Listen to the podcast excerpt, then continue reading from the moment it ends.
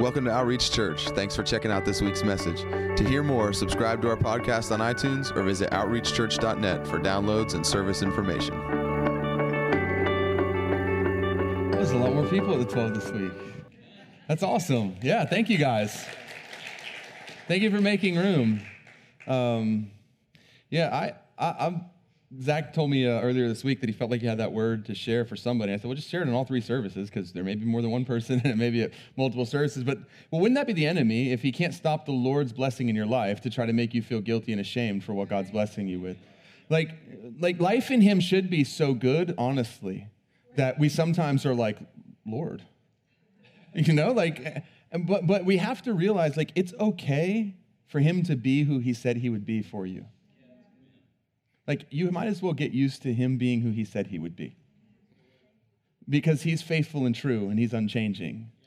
And so, if, if our mindset doesn't match up with what he's promised, then we probably need to change the way that we think to come in line with what he's said. Because he's, he's unchangeable, he's faithful, he's true. I, I, that was something I remember the Lord had to deal with me about. That was like I almost felt like I had to apologize for His blessing in my life at times.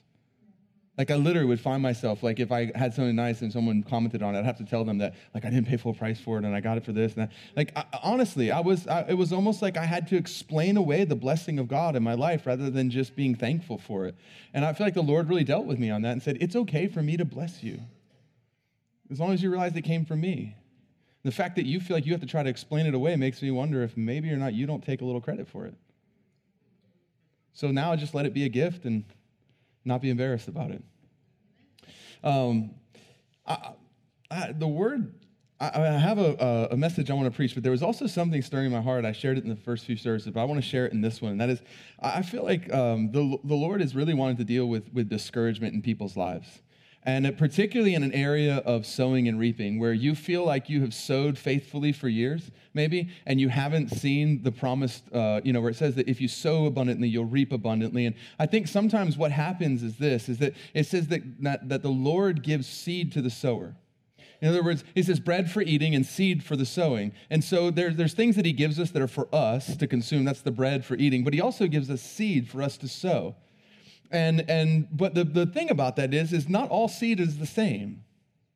So, for instance, if you have a, a, bunch of a handful of ryegrass seed and you cast it on the ground, you come back two days later and you start to see little green things shooting up. And within a week, you've got full grass growing where you sowed that seed. And, and, and, sometimes in our lives, things are like that, right? Like we sow something and instantly you start to see the reward of it or the fruit of it. You know, it's like you sow it two days later, you're walking by, you're like, oh, there it is. The seed that I sowed is now starting to sprout and it's producing what it's supposed to produce. And that's awesome. And I'm super thankful for those times. Like, you know what it's like when you sow something, like you give something to somebody, the next day someone walks up to you and they give you something more than what you gave away. And it's like, it's this instantaneous, like, like sowing and reaping. And but then sometimes I think we can be fooled into if the seed that we're sowing isn't like that. Like because you can take an apple seed and put it in the ground, and it takes months before you even start to see something come up out of the ground. And what you see come up out of the ground probably doesn't look like your idea of an apple tree. But for a while, you see nothing because what's happening is happening underneath the ground. It's becoming the thing that it needs to become underground so that when it becomes above ground, it can be sustained by what's happening that you don't see. And then it takes years for it to actually grow and become a tree that's capable of producing fruit. And because if an apple tree was to start growing fruit the first month after it came up out of the ground, the weight of the fruit would actually destroy the tree. And the Lord's not interested in you being destroyed by the fruit that He puts into your life. He actually cares about you, and he cares about you producing fruit in that order. So it needs some time to grow, and while it's growing, there's stuff happening underground that you can't see, but it's preparing the tree for the season of fruitfulness. And then finally, seven, eight, nine years later, you start to see that first apple start to grow. And you start to see the thing that you imagined when you sowed the seed a decade earlier. And, and my, my, my concern is that sometimes in the body of Christ, we can get an idea of what it should look like to sow and reap because we've sowed seeds that had instant gratification that when we walk through a season of having to wait and delay while God's forming something, we can be tempted to be discouraged and disappointed and think that either we did something wrong or God isn't faithful. Like, if we don't establish this thing in our heart that we do what He calls us to do and then He brings the increase, if we have a wrong picture of Him, when, when we don't immediately see what we thought we should see, we'll start to fault find, and it'll either be God isn't faithful to what He promised, or I must have done something wrong to ruin the promise. And the truth is, a lot of the times it's neither. It's the Lord doing something you can't see for a long time before He does the thing that everybody can see. I, I was, my, my aunt and uncle are here actually. Um, I lived at their house years and years and years ago. They gave, when I wasn't doing very well. I, was, I was not Pastor Roy at that point. I was far from that. And, um, and they gave me a place to stay at their home, and I lived with them. And they, they sowed seeds into my life that, had they looked for an immediate response, could have looked like what they did didn't matter. They could have been discouraged and disappointed and thought, God, you, you said if we prayed, God, you said that if we would we would teach people the word, that if we would love people, that your kindness would bring them to repentance. And they could have been really easily encouraged to just walk away discouraged and feel like they had failed because they didn't immediately see the fruit of faithfulness. But now, years and years and years later, they get to be one of the people who could say that they sowed into my life in that time, and now they get to sit and see the fruitfulness of something God called them to.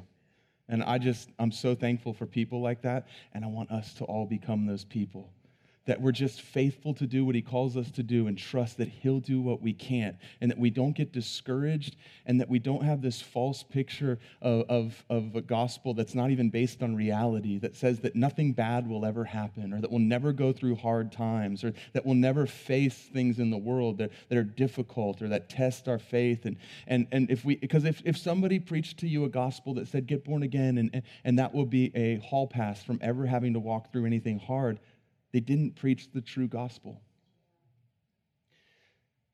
Or if someone preached a gospel that said, if anything bad happens in your life, it's because you've sinned or you've messed up or you've missed the mark, they didn't preach a full gospel. And the problem with either of those is that anytime something doesn't go the way we think it should, we're tempted to either point the finger at God or the finger at ourselves. And sometimes the finger doesn't belong pointed at God or ourselves. It just needs time Amen. for the thing that He's doing to come to be. Amen. Don't give up on that stuff realize, like, so you faithfully sowed. You don't see something coming up right away. Maybe the longer you have to wait before you see the evidence of what you've sowed, the greater the thing that's going to grow from that time of sowing is. Because I promise you, a, a, a, piece of ryegrass that springs up in two days is gone after a little while, and it'll only grow about that tall if you just let it grow and didn't cut it. But an oak tree, that becomes something that other things can find shade and rest under, and it produces fruit that sustain other things. That takes a long time for that thing to come to maturity, but it's worth it because every bit of time that it takes below the ground is then seen eventually when it comes above the ground. Don't walk away and give up, and don't be discouraged. Trust Him. Amen. Trust Him with those seeds that you've sown. Believe Him. He's faithful, He's trustworthy, He's true. And if you don't see it, it's okay. Don't give up on it. Don't be discouraged. Um, and that's kind of what the message that I have um, to preach today is about. If you have your Bibles, you go up to um, Jeremiah chapter 17. Um,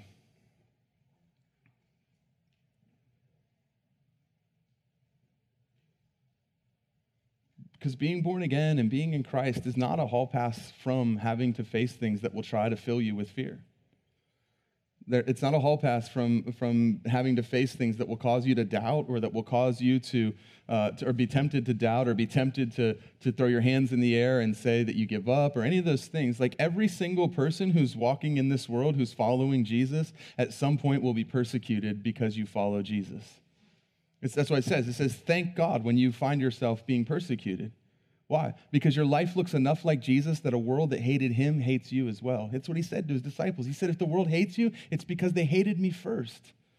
So when you face that stuff from people, it's not because God doesn't love you, it's because you actually do love him enough that you're being changed and molded into the image of the one that they hate.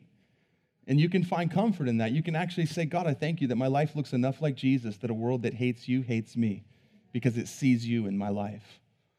But if we have this, this, this idea that the gospel is, is somehow Jesus becomes our janitor that cleans up every mess and makes sure that we never have to walk through something hard, when we find ourselves walking through something hard, we'll be tempted to, to doubt either, either the gospel, because, well, if God was good, then how come? And all of a sudden, we drag God into the court of our experience and find Him guilty based on the things that we've experienced. Or, like I said, we will find something wrong with us and say, well, obviously, I must have done something wrong for me to be experiencing this. Look, there are times where, like, what we face is a consequence of sin. I'm not saying that never happens. But I am saying that if we're following Jesus, our first instinct shouldn't be to blame Him or blame ourselves when we face hard times in the world the first thing, our first instinct should be to say, Father, this is the stuff that you said would be coming, and I'm so thankful that I have you. I thank you that you never leave me or forsake me, and I thank you that you said many are the trials of, wicked, of the righteous, but the Lord will redeem them from them all. Thank you for your promises. And so, um, Jeremiah chapter 17, this is kind of a, an answer to this. It's a cool, um, I love this, this, the whole chapter of Jeremiah 17 is, is really interesting. There's like these little mini points he makes throughout the thing as the Lord's speaking. Um, he, he, he's writing in chapter 17, verse 7. He says, Blessed is the man who trusts in the Lord and whose trust is the Lord. For he will be like a tree planted by the water that extends its roots by a stream and will not fear when the heat comes, but its leaves will be green and will not be anxious in a year of drought, nor cease to yield fruit. God, I thank you for your word. I thank you that it's alive. God, that you didn't leave us here to try to figure this out on our own, that you gave us yourself in your word, God. You gave us yourself in your spirit dwelling within us. And Father, I thank you that, that as we read and we study your word, as we speak from your word, that your spirit does what Jesus said he would do, that he leads us and guides us into all truth. So, so I pray today that our ears would be open, that we would have ears to hear. God, I thank you that you said we have the mind of Christ, that we can comprehend the things of God. And that our hearts would be good soil, God, that the seed of your word would go into the soil of our hearts and produce good fruit, God that a world that doesn't know you would taste the fruit of our lives that you're producing in us and know that you're good. In Jesus' name, amen. Amen. So, so Jeremiah, and, and the next verse is really interesting. It's one that people quote sometimes. And, and that's why you have to make sure that, that when we study the, the Bible, when we study the Word, and when we're reading, especially the Old Testament prophets, that we know like what made it past the cross and what did the cross come to destroy. What did the cross come to change? Because if we take every promise from the old and try to pull it into the new, then, then there's going to be times where things that were supposed to stay in the old covenant get dragged into a new covenant and distort our view of what it's supposed to look like. And, and right after that is one of them. I'm not going to, that's not what we're teaching on today, but I want to mention it in case you read a little bit further after I stopped, where it says, The heart of man is deceitful and wicked above all else, and who can know it? And some people have quoted that as though that's, that's a present day reality, as though that's the condition that we live in. Well, you know, the heart of man is deceitful and wicked. This is completely true today if you're not born again. However, there's a promise, even in the old covenant, that says, uh, and in that day, he's talking through his prophet, he's talking about the, the, stony heart of men. He says, but, but there's a day coming, and in that day I will take from them the heart of stone, and I'll give them a heart of flesh, and I'll write my law upon their heart, and their heart will be to know me. You have to remember, like when you became born again, a new creation, he said, All things passed away, and behold, all things became new. When he created the new you, he didn't reach back into your past, grab your stony heart, and transplant that into the new you. He gave you a new heart, a heart of flesh, and he wrote his law upon your heart, and he said, Your heart would be to know him. So make sure you don't live under something Jesus died for you to be free from. But also make sure you don't neglect things that were spoke just because it's in the Old Testament as though it could never be true today. And that's where it's so important, and we have to know, and that's why we have to rightly divide the word of truth. We have to know what was what did Jesus come to redeem us from, and what is what like like you can't be cursed if you're in Christ unless you accept it, because it said that he became the curse of sin on our behalf. All cursing in the Old Testament was because of sin. So it says he became the curse of sin on our behalf when he hung upon a tree for when he hung upon the cross for it is written cursed is any man who hangs upon a tree. So he became the curse of sin on our behalf. And the problem is, is if we don't understand that, we'll read another Old Testament truth about generational curses, and we'll think that generational curses are still being passed down because the sins of the father are passed down to the second and third generation. The problem with that is that A, Jesus became the curse, and B, when I became born again, I now have one who is my father, and he is in heaven. And so if a generational curse is the result of my father's sin, and Jesus said to call the one who is in heaven my father, how much of his sin is being passed down? Or is it maybe now that his righteousness is passed down to a thousand generations to them that love him and fear him? And, with, but with good hearts, if we're not careful, this stuff just gets passed around. And then someone points to it in the Bible and says, well, it says right here in the Bible. The problem is, is there's something else in the Word that says that Jesus actually changed that when he came. And he became the curse on your behalf. But, they, but, but if, if you don't know that, then you open yourself up and you go, Oh, I have a curse. I have a generational curse. And suddenly you open yourself up. The Bible says, Don't you know that you are a slave to that which you present yourself as a slave to, whether to righteousness or to sin? Well, it goes the same way with your beliefs. If you actually open yourself up and make yourself a slave to a curse and surrender to it and give it a place of authority in your life, it'll take the place of authority that you give it. That's why the Bible says, give, don't give the enemy a foothold. He can't take one, but he'll take every one you give him and his people perish because of a lack of knowledge and because they've rejected the knowledge that has come. He said, My people, not heathen people that don't know me. He said, My people perish for a lack of knowledge. My people live under things that my son came for them to be set free from because they lack the knowledge or have rejected the knowledge that's come. And I know it grieves him because Jesus paid for it and he wants the lamb to receive the reward of his suffering. He doesn't want you to suffer with something that Jesus already suffered with for you. He takes no joy in that. Okay. Now we're all on the same page ish.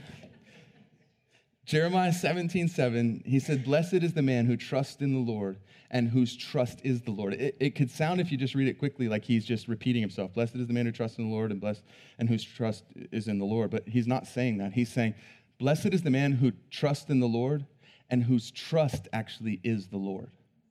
Like our, our trust isn't in our trust, it's in Him. Like, if we're not careful, we start reducing and making ourselves the most important factor in the equation. Like, we put faith in our faith rather than in the one who's faithful. And so, like, when something doesn't happen that we prayed for, and we're like, well, it says here, we prayed the prayer of faith. And it's like all of a sudden we're trying to figure out what was wrong with my faith. And, and I thought I had faith. And all of a sudden, my faith is in my faith, not in the one who is faithful. And now I start fault finding with myself and thinking, well, I guess this and I guess that. And I'm not saying that we should never examine ourselves, but I'm saying if we're not careful, we'll forget that faith is even a gift from Him, so you couldn't put it in Him if He didn't give it to you. He says, whose trust is in the Lord and whose trust is the Lord. In other words, it's Christ in me that's causing me and changing my heart and making me put my trust in him. And so it says this, says, um, oh, yeah, and I want, wanted to say this because I think sometimes when we hear these verses, we can turn it to a zero sum game where it's like all about salvation as a point of where we spend eternity. But the truth of the matter is, a lot of this stuff has to do with our life here and now on the earth. A lot of the things that Jesus talked to us about have no bearing in heaven. Like when he said, Why do you worry about what you will eat or what you will wear? Don't even the, don't even the, the, the Gentiles, they chase after these things, but your heavenly Father, he knows what you need. In, in other words, like, like there, there's things that actually he's talking about for this life, not just for the next. In heaven, you'll have no opportunity to worry about what you're going to wear. You'll have a glorified body. You won't worry about what you're going to eat. You'll be at the wedding feast of the Lamb. Like that's that's irrelevant when it comes to eternal life in heaven. So it must be talking about our situation here on earth now. And a lot of things are. Like when he said to, to, to the disciples, and, and, and then he said to them, Go and teach everyone to obey the things I've commanded you. You understand that there's this lineage of faith that is handed down that started with the original disciples. And he told them when he left the earth, He said, Now you go and you make disciples, teaching them to obey all that I've commanded you.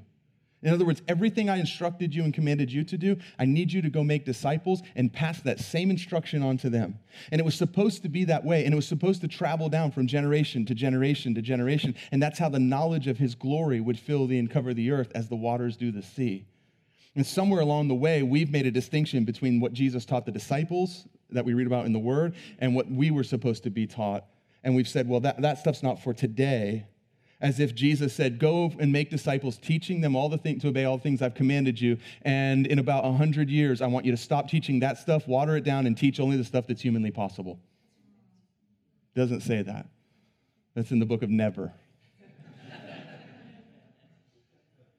it doesn't say that. And so don't like don't be don't be like don't don't quickly switch off and and and check out of the message because you've you've put your trust in him with your eternal life because while that is the most important thing, and obviously heaven and hell are huge and they're real issues, and that is the most important thing that, that our names are written in a book of life and that we'll live forever united with him. But don't check out there because the truth of the matter is there's plenty of things here on the earth that we can be tempted to put our trust in something other than the Lord. Just because we've given our, our trust with our eternal life doesn't mean that we trust him in every area of our temporal life. And he wants to actually be trusted in all areas of our life. And so, so he, he says this. He says, Blessed is the man whose trust is in the Lord and whose trust is the Lord. Then he says this For he will be like a tree planted by the water that extends its roots by a stream. He says, Anywhere that, any area of your life where you trust me, you'll be like a tree that's planted by the water and you'll extend your roots down into streams. Why does he say that? Because if we're not careful, rather than being trees planted by water that have roots in a stream, we'll be like trees that are planted anywhere else in the world, that our doing well is dependent on the rain falling around us and whether or not it's a dry season or a wet season, whether it's spring, whether it's summer, whether it's fall, rather than having an everlasting source that's greater than external, external circumstances. He says this, listen, he says, if you will do that, if you will put your trust in him, you'll be like one who is planted by, uh, by a stream of living water, who puts his roots, extends his roots down into the stream. Like, this is why it's so important that we actually have good doctrine and good solid theology. Because there's so much out there that doesn't line up with scripture and if we're not careful, we'll extend our roots in anything but a stream of living water. And we'll find ourselves living for what feels good in the moment or in reaction to something that was wrong or some, uh, anything along those ways. But Jesus is saying, listen, I am a stream that never runs dry. And I want you to put your roots down into me so that the fruit that's produced in your life is coming from your wellspring that's inside of you, not the circumstances that are outside of you and around you. And that, like knowing that knowing what you believe is important. Demanding that like the truth you're being taught lines up with scripture doesn't make you a Pharisee. It makes you a responsible Christian and follower of Jesus.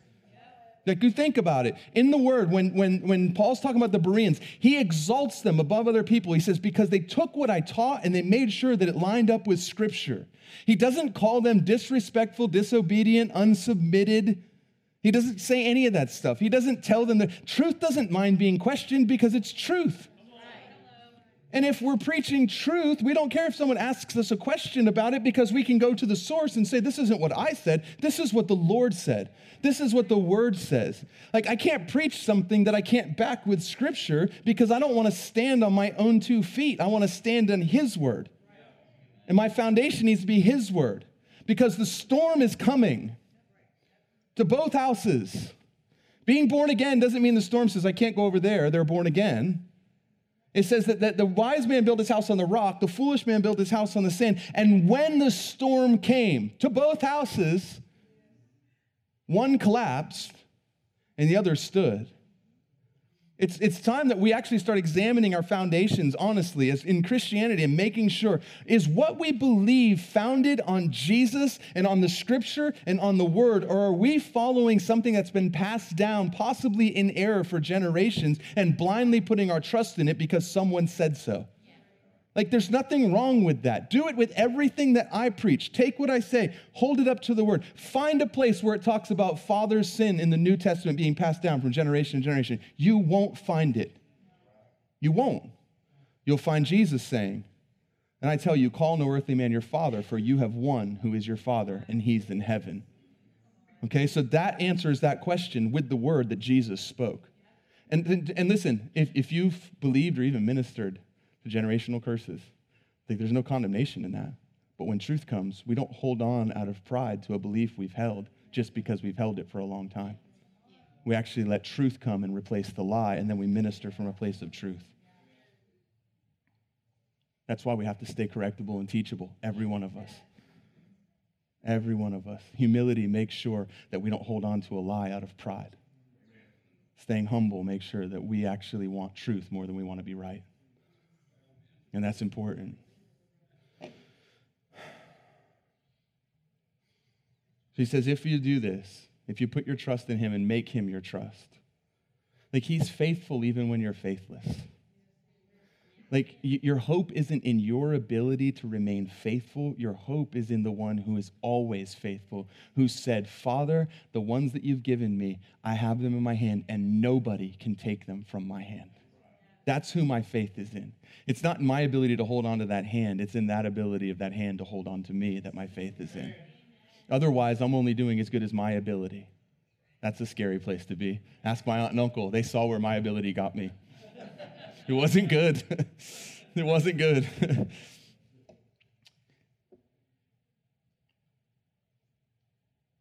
says, and will not fear when the heat comes, its leaves will be green. It doesn't say will not fear if the heat comes. When the heat comes. When the heat comes, you don't fear. Why? Because you're being vibrant and alive and green is nothing to do with the external circumstances. It has everything to do with the internal wellspring of life that's flowing out of you because Jesus is flowing into you. That's what he said. He said, Whoever drinks of me, from his belly will flow rivers of living water. What's he saying? You're no longer having to stand out there and hope that it rains. You've found a source that's never, ever running dry and that's never changing. That's the same yesterday, today, and forever. You're not living flush and dry um, and beautiful in the wet season and dry and crispy and shriveled up in the dry season. In fact, walking around looking depressed and, and kicking your can and tripping on your lip and saying, I'm just kind of going through a dry season with the Lord right now. So is a wilderness. Like, that's not even biblical long term. There may be a short season. Jesus was there for 40 days. Why do we let it become 40 years? And the truth of the matter is, he wasn't dried up and shriveled. He was just hungry because he hadn't eaten. He was still filled with the Spirit of God. And when the enemy came and tried to twist truth, he saw through it and he said, What? It is written. Meaning what? If Jesus thought the most important way to overcome the enemy was what was already written, we would probably do well to make that our way of it. I'm telling you. Listen, he is the word when he speaks it becomes the word he could have spoke a new word in that moment and it would have become recorded scripture but he didn't why because he wanted to give himself to us as an example because he's our example in all things and he said it is written it is written it is written could he have prophetically answered the devil he could have but the problem is then you have to hope that you have a prophetic word every time the enemy comes to you if he does if he gives us that example Maybe he wanted us to live by something that's always available to everybody, and that's to know the written word of God and be able to answer in the day of trouble. He's either our example in all things or he's not. Did he prophesy at times? He sure did. Is prophecy legitimate and for today? Absolutely. But when he was tempted by the enemy, who used scripture, by the way, that's why Paul said, Be careful for the fine sounding arguments it's not the person that walks up to you and says, Hey, you know, this whole thing about there being a God isn't real. Like, I've already seen too much. I've already experienced too much. I already know too much for me to believe that lie. No, the fine sounding arguments, it's the lot of truth with a little twist in there. And that little bit of leaven ruins the whole lump. And the enemy comes and he takes a true thing from God's word, but he twists it. And what does he twist it for? Selfish gain. When people use the word of God to try to manipulate others to do what they want, Jesus came right back at him and said, Wait a minute, it's written, it's written, it's written. We would be wise to do the same. You remember he told the disciples, he said, and in that day when he's talking with the Holy Spirit, he said, He will bring to your remembrance all these things that I've spoken. Make sure that you know the things he's spoken so that there's something for him to bring to your remembrance. Otherwise, you could find yourself in a world of trouble. See, if you don't know what he spoke, how do you know when it's twisted to you? If you just eat it from a spoon, how do you know? That's what happened to Eve. Has God really said that you shouldn't touch or eat this fruit? No, the Lord never said that. He actually said, the tree of this, the fruit of this tree don't eat it, for the day that you eat it of it, you shall surely die. And the enemy comes and adds a little thing in there. Adds just a little thing. He says, wait a minute. Did, did the Lord really say that of that fruit you shouldn't even you shouldn't eat or touch it? And see, here's the problem. He says, Did the Lord say you shouldn't eat or touch of any of the fruit? First, he casts this, this dispersion on God, like, man, God's really not that good. He put you in this place, in this beautiful garden with all this fruit, and then said you can't eat or touch any of it. And Eve says, Oh, no, no, no. But see, she's already bought the lie. She didn't respond with, No, he said this, and respond truthfully. She said, No, no, just the, just the fruit in the, of the tree in the center of the garden, the one of knowledge of good and evil, of that one he said we shouldn't eat or touch. And she added to what God said after the enemy added what God said. And then all it takes is the enemy walking over and touching the fruit. And suddenly, because what we believed was based on a lie, when that lie gets destroyed, we get destroyed along with it. He's, I just picture him. I, I picture, I picture him walking over and saying, "Oh, really? You can't eat or touch this, or you'll die." I touched it. I'm not dead. What else has God been lying about? Oh, you know why He doesn't want you to eat this? Because in the day that you do, you'll become like Him. And suddenly, because she didn't know what God said, and she based what God said based on what someone else told her, when, what, when one part of it was proven wrong, every bit of it is now in doubt.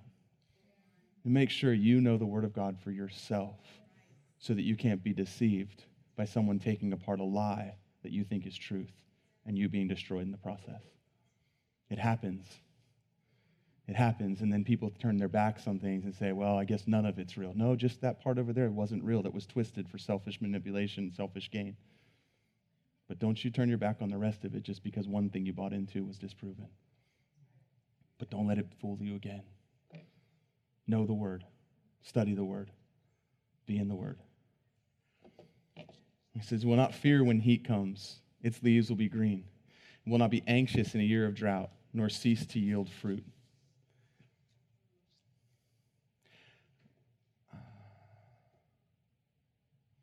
I thought of two different things in the Bible, and I'll, I'll close up with this. I thought of two different stories in the Bible when I was thinking about this. The first one was the prodigal son. And what an amazing example he is of someone that's actually not rooted and grounded in truth and hasn't planted themselves in the stream. But someone who goes to the Father for something, and then when he receives something from the Father, takes off and heads out into the world and tries to live forever off of what the Father gave him as a one time thing. And the truth is, he's doing fine as long as the world is doing fine. It says, then when a famine came, See, he's living off of what's going on in the world. He's taken something from the Father and he started in the Father's house and he started with something he received from the Father. But because he didn't plant himself in the Father's house and because he didn't have a continual stream that was coming up into him because his roots were planted in the Father's house, he decided that he would take what he got from the Father and go out and live. That's not a tree planted by a stream, that's a camel looking for a drink. It's the truth. And too many Christians, if we're not careful, become like camels where we live from encounter to encounter with nothing that's grounding and rooting us in the middle. And so, as soon as what we gained in this experience is gone, we have to hope we get to the next experience so that we can get refilled rather than being continually filled by the stream of our life that is daily being poured into by intimacy with the Father. And the son goes out, and he goes out into the world, and as long as things are going on, you know, the truth is, is you can live that way for a time. You can be uprooted. And you know what the truth is? Is there's certain things like you you pull that blade of grass out of the ground by the roots and you toss it on the concrete, you can walk by that afternoon. It's shriveled up and die. But there's trees out there, there's juniper trees that you can that live for months while they're uprooted because of what was stored inside of them. And for all the world looking, they look like they're alive because the foliage is still green. But they're disconnected from the source. And it's just a matter of time before the green starts to turn to brown. That's not how he wants us to live. He's called us to live. Sure, encounters with him are amazing. I've had some that have changed my life and just dramatically marked my life. But I can't live from encounter to encounter. I have to live daily planted by the stream of living water, in daily communion, in daily fellowship, in daily being filled so that I have something to overflow. That's what keeps me alive. I'm not like a camel wandering around the desert hoping I don't die before the next oasis. I'm like a tree that's thankful when the rainy season comes, but when it's not raining, I know where my source is, and I'm not going to wither up. I'm not going to die. My leaves aren't going to get brown and crispy, and I'm not going to stop bearing fruit just because the season's changed. That's his heart for us. That's his desire for us. And I, I want to encourage people with this because I know over the last couple years, some of us have gone through some hard things. Some things that we never anticipated going through, that we don't even have answers for, that we had no grid for. We weren't even praying against because we didn't even imagine the possibility. Hard things.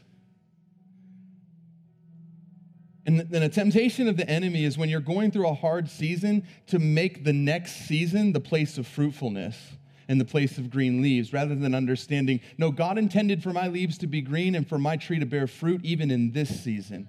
My Savior isn't a next season, my Savior is Jesus in this season. And I was thinking about, about Mary and Elizabeth. On one hand, you have Mary, the teenage girl who probably isn't even praying to be pregnant because she's not married and isn't doing the physical thing necessary to be pregnant. On the other end of the spectrum, you have Elizabeth, who's no longer praying because she's past the age of being able to bear children. She's past the age of fruitfulness. But it says in the Bible, and in the fullness of time, God brought forth his son. His fullness of time looks like a teenage girl who's not to a season of fruitfulness according to the world that loves him gets chose to bring forth his son, the Christ. And a woman who over here, who when he talked to her husband and he told Zechariah, he said, Zechariah, the prayer which you no longer pray. In the original language, it says, the prayer that you're not even praying anymore has been answered. We're busy thinking that the next season or the season past is where the fruit is. And God's saying, I want to bear fruit in whatever season you're in if you would just come after me and trust me. And then think about this for a moment the greatest in the old, which was passing away, and the new, who was and is and is to come, coexisted for a time. The thing that was dying and the thing that was growing actually coexisted at the same time. And if people weren't careful, they could be so busy trying to resurrect John the Baptist from the dead that they missed Jesus standing in front of them saying, Come follow me. Don't spend all your time looking back and mourning the thing that's dying. Spend your time looking forward to the one that's saying, Come follow me into new life. Some of the most fruitful times of our life come in the heels of the hardest times. Some of the most fruitful, some of the, the most life changing, some of the most amazing things are birthed in the wake of something else dying. It said, unless a seed falls to the ground and dies, it, it, it's alone. But if it would fall to the ground and if it would die, then it would spring up and it would bear much fruit. Don't spend all your time looking down and ruing and, and mourning the seed that died and fell. Spend your time looking for what's the fruit that's being produced now in this new season as the old passes away and the new comes. Otherwise, you'll be reduced to waiting for a season that's to come or mourning a season that's past and not actually bearing the fruit that He's called you to bear in the season that you're in. And you'll have crispy, dry leaves. You know what the amazing thing about having green leaves in a season of drought is? Everybody notices. The world, the people around you, they know the things that you're going through to an extent. People know the things that you're dealing with. They see some of the things that are happening in your life, and they're watching your life. And what they expect is it's a season of drought. Time to dry up, get crispy, and wither. But the more they look, the more they start seeing not only is there green leaves, but there's new leaves growing. And, and it's a season of, of, uh, uh of, of famine, but yet their life is still fruitful.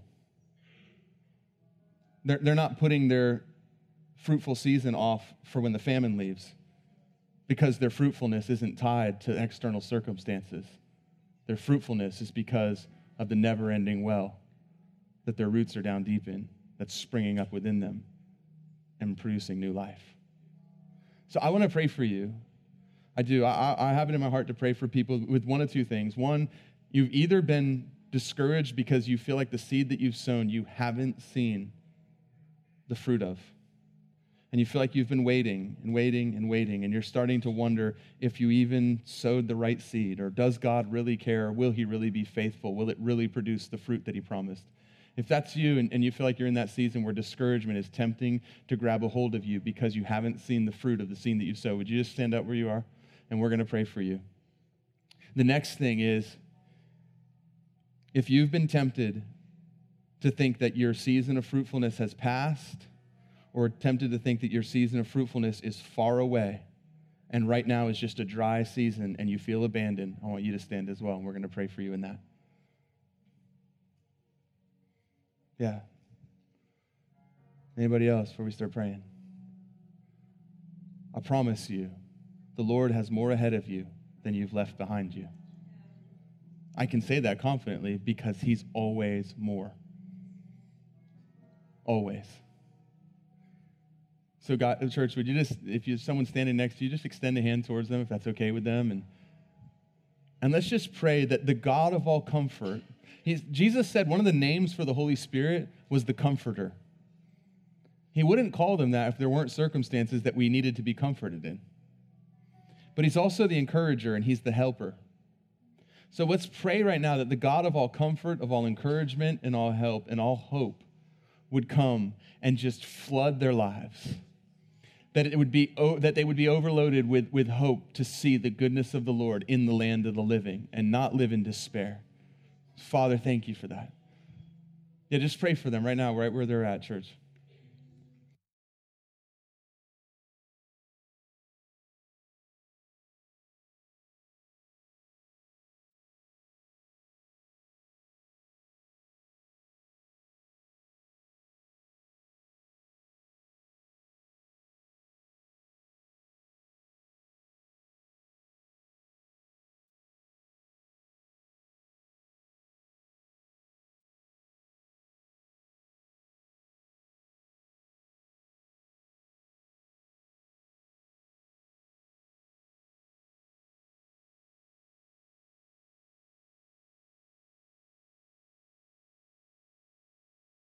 We give you praise, we give you glory, we give you honor. We're thankful for your word. Would you keep us in your word? Would you help us to keep ourselves in the love of Christ? We thank you for who you are. We thank you for restoring hope where maybe hope was starting to be lost, for joy to come instead of mourning, for the oil of gladness to come. God, that you would give a garment of praise instead of the spirit of heaviness that trust would begin to form again, that we would begin to look at situations with new eyes, God, old situations with new eyes, with the hope that is you, Jesus. That our lens of our glass would be tinted by the gospel. In Jesus' name, amen.